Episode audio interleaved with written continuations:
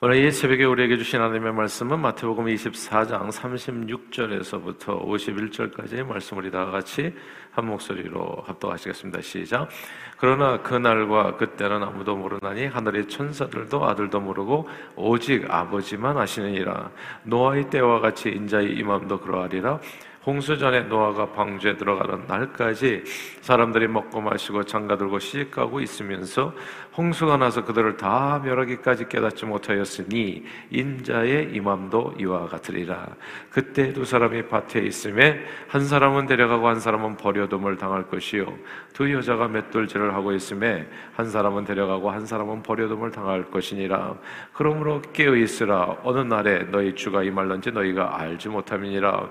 너희도 아는 바니 만일 집주인이 도둑이 어느 시각에 올 줄을 알았더라면 깨어 있어 그 집을 뚫지 못하게 하였으리라. 이러므로 너희도 준비하고 있으라. 생각하지 않은 때에 인자가 오리라. 충성되고 지혜 있는 종이 되어 주인에게 그 집 사람들을 맡아 때를 따라 양식을 나눠줄 자가 누구냐? 주인이 올 때 그 종이 이렇게 하는 것을 보면 그 종이 복이 있으리로다. 내가 진실로 너에게 이르노니 주인이 그의 모든 소유를 그에게 맡기리라. 만일 그 악한 종의 마음에 생각하기를 주인이 더디오리라 하여 동료들을 때리며 술 친구들과 더불어 먹고 마시게 되면 생각하지 않은 날 알지 못하는 시각에 그 종의 주인이 이르러 어미 때리고 외식하는 자가 받는 벌에 처하리니 거기서 슬피 울며 이를 갈리라. 아멘.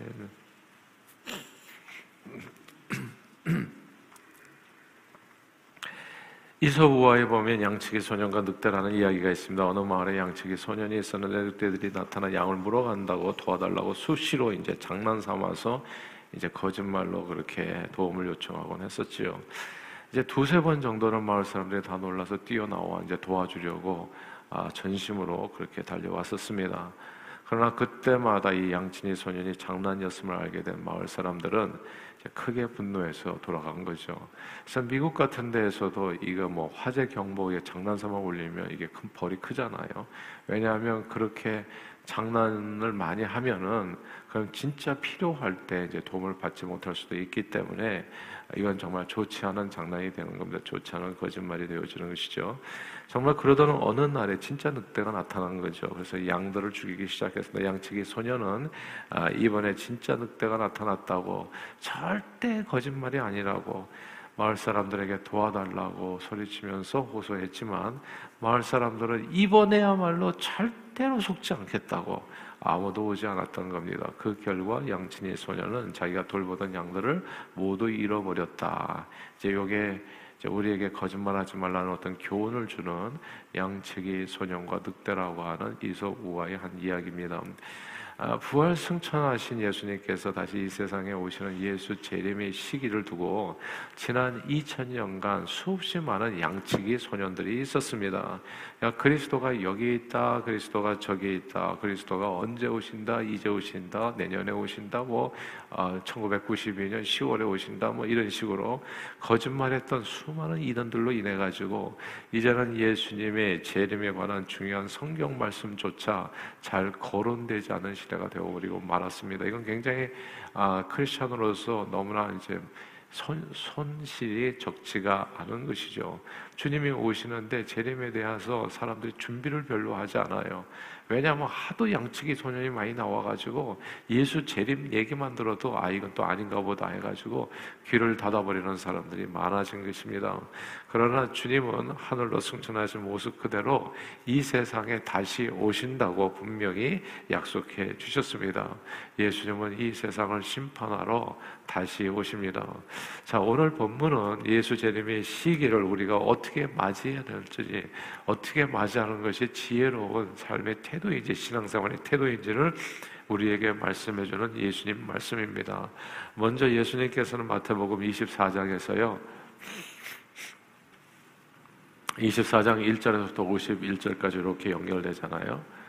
근데 이 말씀이 두 파트로 나눠져 있다는 것을 우리는 좀 생각해 볼 필요가 있어요. 이게 그래서 두 가지가 한꺼번에 이렇게 주어져 있기 때문에 되게 얼핏 보면 헷갈리기가 되게 쉽게 되어 있어요. 1절에서부터 35절 어제까지 읽었던 말씀인가요? 아니 어제 분량까지 매일 성경 마태복음 24장 1절에서도 50, 35절까지의 말씀은 예루살렘 성전이 어떻게 무너질 것인가에 관한 말씀이었습니다. 그러니까 예루살렘 성전의 종말에 관한 말씀이었고 오늘 36절부터는 이 세상의 종말에 관한 말씀, 이 세상의 종말을 우리가 어떻게 준비해야 될 것인가에 대한 말씀입니다. 이게 35절까지 앞부분과 36절서부터 뒷부분이 이 두 가지 예언을 주신 건데 이걸 한꺼번에 생각하면 되게 헷갈리게 되는 것이죠. 예루살렘 성전 멸망과 세상에 임하는 종말은 크게 다른 점이 있습니다. 예루살렘 성전 멸망은요. 그 전에 요란한 징조들이 있었어요. 근데 세상 종말에는 징조가 없다는 거. 이게 엄청 다른 점입니다. 예루살렘 성전 멸망할 때는 민족이 민족을 나라가 나라를 대적하고 곳곳에 기근과 지진이 있을 것이며 거짓 선지자들이 일어나서 사람들을 미혹하게 되고 멸망에 가정한 것이 거룩한 곳에 선 것을 보고도 너는 도망치라 이렇게 얘기하잖아요. 창세로부터 전무후무한 환란이 바로 이 땅에 있을 것이라. 이 세대가 지나가기 전에 바로 이 일이 이루어지리라. 그리고 그 일은 실제적으로 이게 기원은 AD 70년에 이제 디도 장군에 의해서 로마의 디도 장군에 의해서 성전이 다 돌이 남지 아니다 무너지고 이제 그게 이제 이루어진 거죠.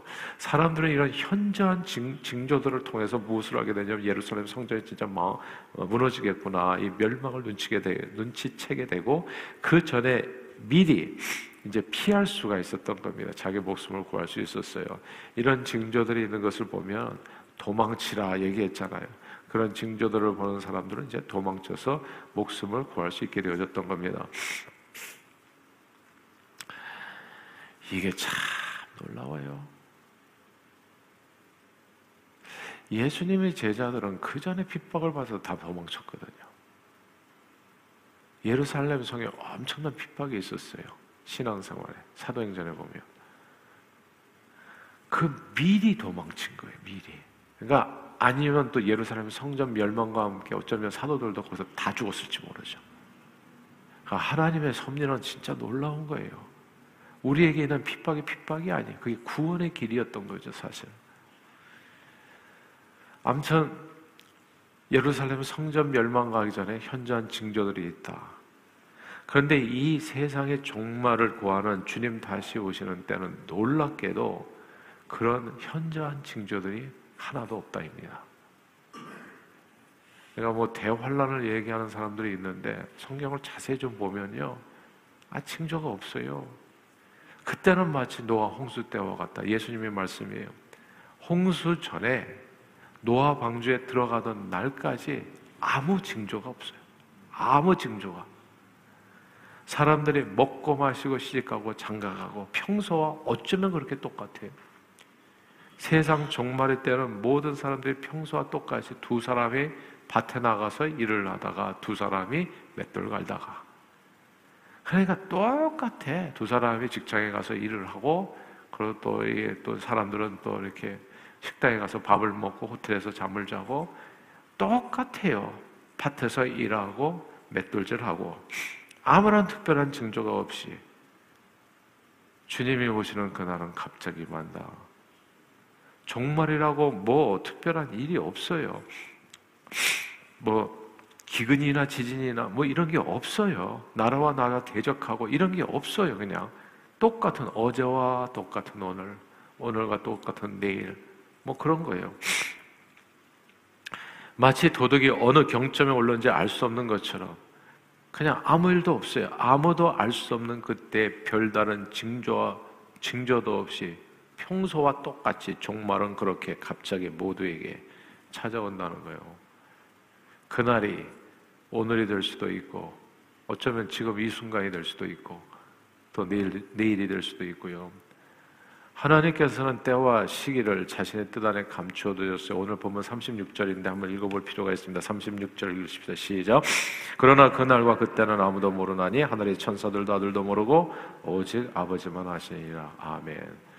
그래서 몇월 며칠 언제 어디로 온다 이렇게 얘기하는 모든 사람들은 가짜입니다. 거짓 선지자예요. 이단입니다. 그렇게 그냥 정리를 하시면 돼요. 그날과 그때는 아무도 모른다. 오직 아버지. 아들도 모르고 천사도 모르고 아버지, 하늘 아버지만 아신다. 그러니까 그걸 그날을 감추셨다는 뜻입니다. 예수님이 이 세상 다시 오시는 그날과 그때는 아무도 모릅니다. 이건 마치 시험 날짜를 주지 않고 갑자기 시험을 치르는 것과도 같아요. 근데 이제 시험 날짜를 알아맞추는 사람들이 있었죠. 점쟁이들이 각자 1992년에 10월에 담이 선교라고 들어보셨어요? 다가올 위해를 대비하라 해서 그래서 그냥 그때 난리가 났었죠. 이제 날짜를 아주 시원하게 딱 주면 그 날짜에 맞춰서 그냥 가진 재산 다 팔고 며칠을 앞두고 그때 난리였어요. 그냥 예. 예, 그 언제 10월 29일이었나 그때 온다 그러니까 그냥 일주일 전서부터 철야하고 그냥 다 모여가지고 금식하고 날짜를 딱 주면 아마 다 그렇게 신앙생활 할것 같아요. 그 전까지는 판판히 놀다가 아, 시험 그 딱 당일 좀 닥쳐가지고 그 며칠 전서부터 예. 금식과 철학에 와서 벼락치기 신앙생활이라도 해서 예수 재림을 그렇게 준비하는 사람이 적지 않았을 겁니다. 근데 주님이 언제 오실는지 알 수 없으니 이게 진짜 답답한 노릇입니다. 그러니까 우리의 질문은 이런 거잖아요. 왜 하나님께서는 그때와 시를 감추어 두셨을까? 이제 그래서 오늘 본문 마태복음 24장 44절이 중요합니다. 이거 엄청난 중요한 말씀이에요. 예수 재림과 관련해서 44절 같이 읽겠습니다. 시작. 이러므로 너희도 준비하고 있으라. 생각하지 않은 때에 인자가 오리라. 아멘. 여기에서 준비하고 있으라. 이 구절을 주목해야 되고 밑줄 쳐야 됩니다. 준비하고 있으라. 네. 재림을 준비하라. 다시 오실 그 예수 그리스도를 때와 시는 모르니까 준비하고 있으라. 준비하라가 아니라 준비하고 있으라. 우리는 시험 날짜가 정해졌을 때 우리 태도가 어떻게 변하는지 잘 알고 있습니다. 시험 날짜가 많이 남아 있을 때에는 대부분이 다 시험 공부 안 합니다. 그러다가 날짜가 점점 가까워지면 이제 시동을 걸기 시작하고 언제부터 시동 거느냐에 따라 가지고 점수는 크게 차이가 나는 거죠. 시험 전날에는 대부분 다 벼락치기를 합니다. 시험 전날까지도 공부 안 하는 애들도 있지만 이렇게 벼락치기 공부를 한 경우엔 대부분 그 모든 공부 내용을 시험이 끝나는 순간 그때서부터 막 익스포넨셜리 그냥 순간적으로 다 잃어버립니다. 그 똑같은 시험을 일주일, 이주일 후에 치면은 크게 차이 날걸요. 벼락치기 공부는 그 자신의 실력이라고 보기 어렵습니다. 오직 시험을 치더라도 성적이 어느 정도 나올 수 있도록 평소에 언제 시험을 치더라도 성적이 어느 정도 나올 수 있도록 평소에 꾸준히 한 공부만이 실제적인 그 사람의 실력이 됩니다. 그러므로 하나님께서는 그날과 그때를 감추신 이유는 우리 신앙생활이 벼락치기가 되지 않기를 원하시는 거예요. 벼락치기가 되기를 원하지 않으시는 겁니다. 그런 식으로 신앙생활하는 거 하나님 기뻐하지 않는다는 거. 주님은 우리가 매일 매 순간을 마치 주님 다시 오시는 그 날처럼 바로 오늘 이 순간을 진실하게 신실하게 살기를 원하십니다. 주님 다시 오시는 종말의 시기는 정해지지 않았지만 생각해 보면 오히려 주님 다시 오시는 종말의 시기는 정해진 것입니다. 주님은 종말의 시기를 감추시면서 보세요. 우리에게 매일 매 순간이 종말이 되게 하셨습니다. 이게 다시 중요하니까 반복할게요. 이거 진짜 엄청 중요하니까 반복하겠습니다. 주님은 종말의 시기를 감추시면서 오히려 역설적으로 우리에게 주어진 매일 매 순간이 종말이 되게 하셨습니다. 매일 매 순간이 사실 우리에게는 종말인 거예요. 그리고 우리는 우리가 충성되고 지혜로운 종이 되어서 매일 주어진 시간 속에 주님께서 주님께서는 우리가 그렇게 맡겨준 사명을 잊지 않고 잘 실행하면서 살기를 원하십니다. 매일 기도, 매일 말씀 보는 거, 열심 전도하는 거, 봉사하고 구제하고 선교, 늘 인생의 목적은 하나님을 영화롭게 하고, 그냥 지금부터 뭐 몇 개월은 그냥 판판히 쉬다가 어느 순간에만 한 번씩 반짝반짝하는 그런 게 아니라 매일같이 내가 왜 숨을 쉬고 살아가는지 나는 주의 영광을 위해서 산다는 거. 그러니까 종말의 시기를 감추시면서 주님은 매일이 종말이 되게 하신 거예요. 바로 오늘 이 순간이 그 사명을 잃지 아니하고 매일 매 순간 그분을 영원히 즐거워하는 것이 우리 인생의 목적임을 깨닫고 붙들고 먹든지 마시든지 무엇을 하든지 주님의 영광을 위해서 쓰임 받는 삶을 주님은 살기 원하셨던 겁니다. 사람들은 그런데 늘 주님을 위해서 삶을 드리는 때, 주의 영광을 위해서 삶을 드리는 그 때를, 그 때를, 시간을 자기가 정해요. 자기가, 자기 스케줄에 자꾸 맞추려고 하잖아요. 어, 저게 복음을 땅 끝까지 전하십시다라고 권하면 지금은 바빠서요. 은퇴한 후에 할 거예요. 그래서 은퇴 뒤로 다 미루는 사람이 있어요. 이 오늘 본문에 비추면은 그거는 잘못된 태도예요 신앙생활에. 그러니까 오늘 부르면 오늘 할 수 있는 일을 하면 되는 거예요. 오늘 내가 오늘 거기까지 뭐 스케줄상 가지 못한다면 오늘 할 수 있는 선교 나가시는 분들을 위해서 기도를 해준다든지 보내는 선교사로 물질을 후원한다든지 무엇인지 할 수 있는 거예요. 내가 오늘 오늘을 정말로 살아가라. 주님은 그렇게 얘기하는 거죠.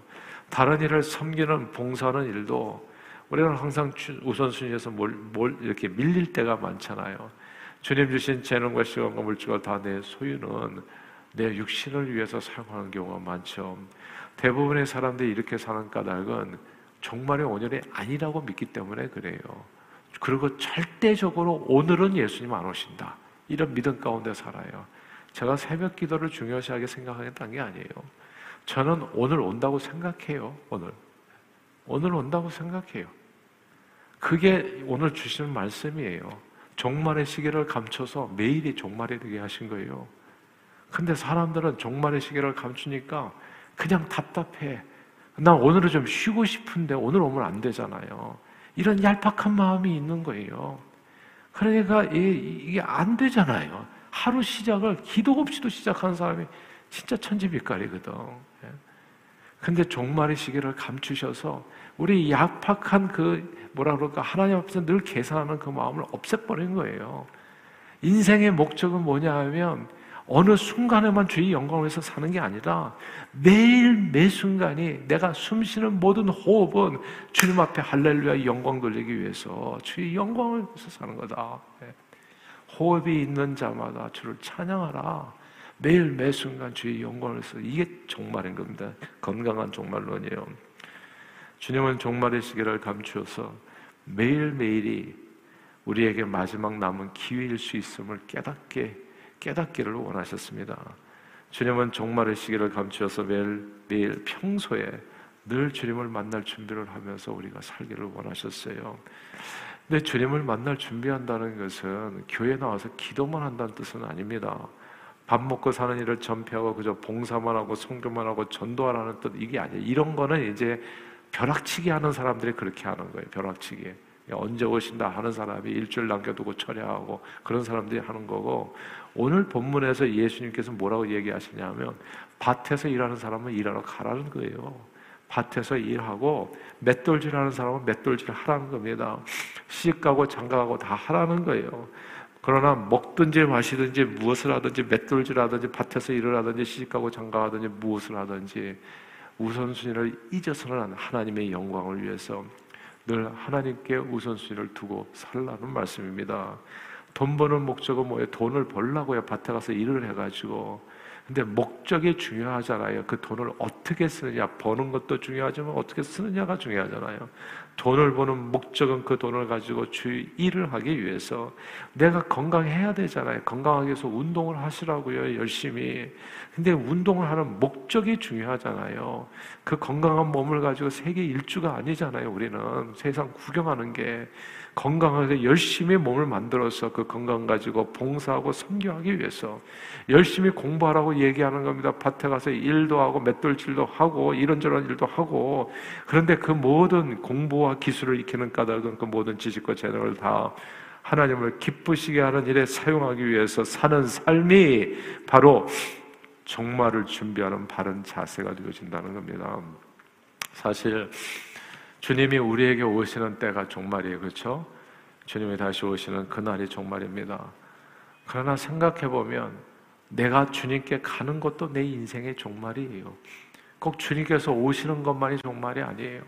내가 가는 것도 종말인데, 근데 우리가 언제 죽을지 아는 사람이 없어요. 주님이 언제 오실는지 알 수도 없지만, 주님께서 나를 언제 부르실는지도 몰라요. 그래서 오늘 이 순간이 소중한 겁니다. 지금 이 새벽에 이 기도하는 이 순간이 중요한 거예요. 이게 종말을 감추시면서 그때와 시를 매일 매 순간이 종말이 되게 하셨다는 것을 꼭 기억하세요. 그러기 때문에 매일 매 순간 서로 이 인간관계에서도 매일 매 순간 용서해야 되고 매일 매 순간 사랑해야 되고 매일 매 순간 전심으로 상대를 잘 대해줘야 됩니다. 섬김에 충성을 다해야 돼요. 그러니까 우리가 언제 오실는지를 모르기 때문에 항상 오늘은 허술하게 살아요. 그리고 정말 실수하면서 살고, 그리고 마음에 꽁하고 살고, 오늘 내가 정말이라면 그런 마음으로 살겠냔 말이에요. 그러니까 마음에 맺힌 거 있으면 다 오늘 다 풀어야 돼. 바로 이 순간 풀어야 돼, 이 순간. 그리고 이 땅에 사는 모든 순간들이 주님 만나는 그 준비하는 시간 준비하고 있으라. 주님은 우리가 우리 자신에게 주어진 매일 매 순간이 얼마나 소중한지를 알고 살기를 원하셨어요. 그리고 매일 매 순간 행복하게 사시라. 그게 항상 기뻐라는 말 아니겠어요? 범사에 감사하라. 이게 이 쉬지 말고 기도하. 이게 뭐냐면 이게 건강한 종말론에서 나오는 신앙생활의 삶의 모습인 거예요.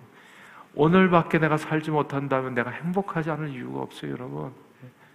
그리고 행복하지 못하게 하는 어떤 요소들이 있잖아요. 그걸 가지고 살 게 없어요. 우리가 죽을 때 보면 껄껄껄 하면서 죽는다고 하잖아요. 좀 더 사랑하면서 살 걸, 좀 더 베풀면서 살 걸, 좀 더 참으면서 살 걸, 용서하고 살 걸, 이런 거거든요. 왜 그것을 나중에 하냐고요? 오늘 안 하고. 오늘 하시라 그 뜻이에요. 오늘 하시라. 준비하고 있으라. 오늘 오늘 그거를 해라라는 뜻이에요. 종말의 시기를 감추시면서 주님은 매일 매 순간이 종말이 되게 하신 거예요. 그리고 오늘 행복은 뒀다 행복한 게 아니라 오늘 행복하세요. 내가 할 수 있는 일은 하시고 할 수 없는 일은 하나님 앞에 맡기고 기도로.